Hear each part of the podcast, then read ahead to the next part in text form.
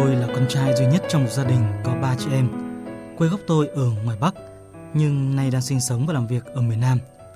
Năm 2012, tôi kết hôn với một cô gái xinh xắn, dễ thương sau 3 tháng tìm hiểu.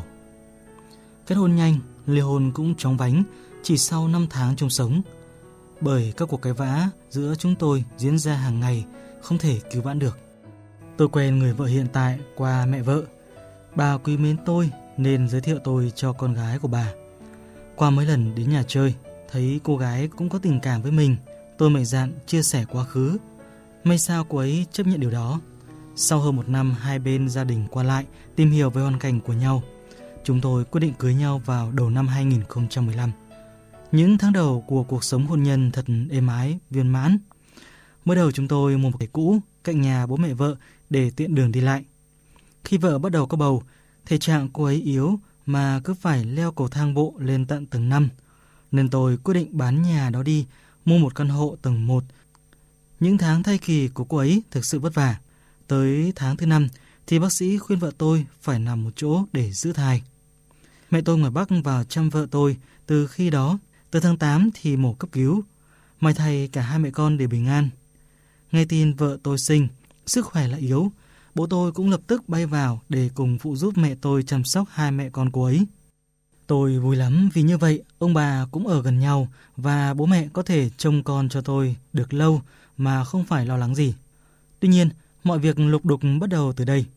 Mẹ và vợ tôi luôn mâu thuẫn về việc chăm sóc bé. Cô ấy đọc sách báo rồi áp dụng một cách dập khuôn, luôn xét nét dù mẹ tôi chăm sóc bé ăn ngủ rất đúng giờ. Có lần khi bé 3 tháng tuổi bị táo bón, cả tuần không đi vệ sinh được, bố mẹ tôi lo quá. Theo cách dân gian, ông bà cho cháu uống chút nước đun sôi để nguội. Vợ tôi không đồng ý, rằng thìa ra khỏi tay mẹ chồng rồi trợn mắt quát tháo rất khó nghe. Ông bà vô cùng sốc với hành động đó của cô ấy.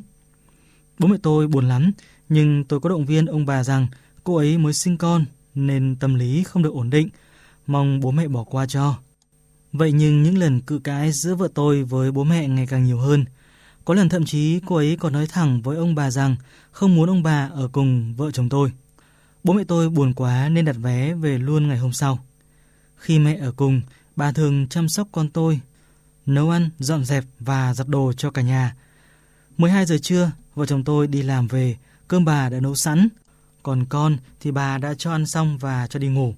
Tuy nhiên, vợ tôi vẫn nói bà nấu sớm cơm không được nóng, không ngon.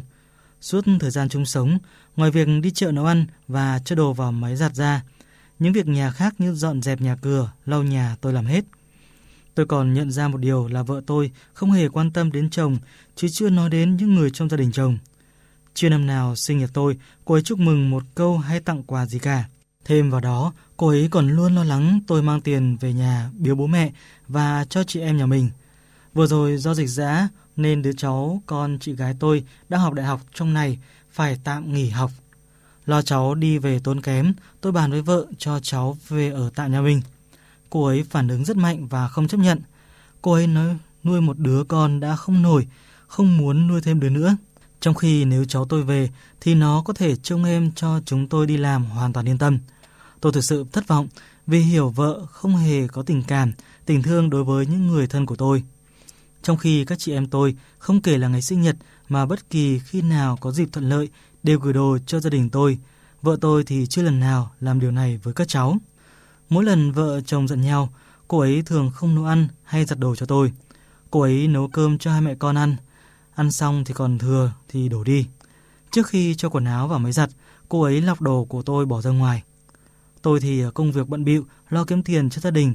Ngoài công việc ở công ty, tôi còn làm thêm rất nhiều, nên khi vợ không nấu cơm, tôi toàn ăn gói mì hoặc cái gì đó cho qua bữa.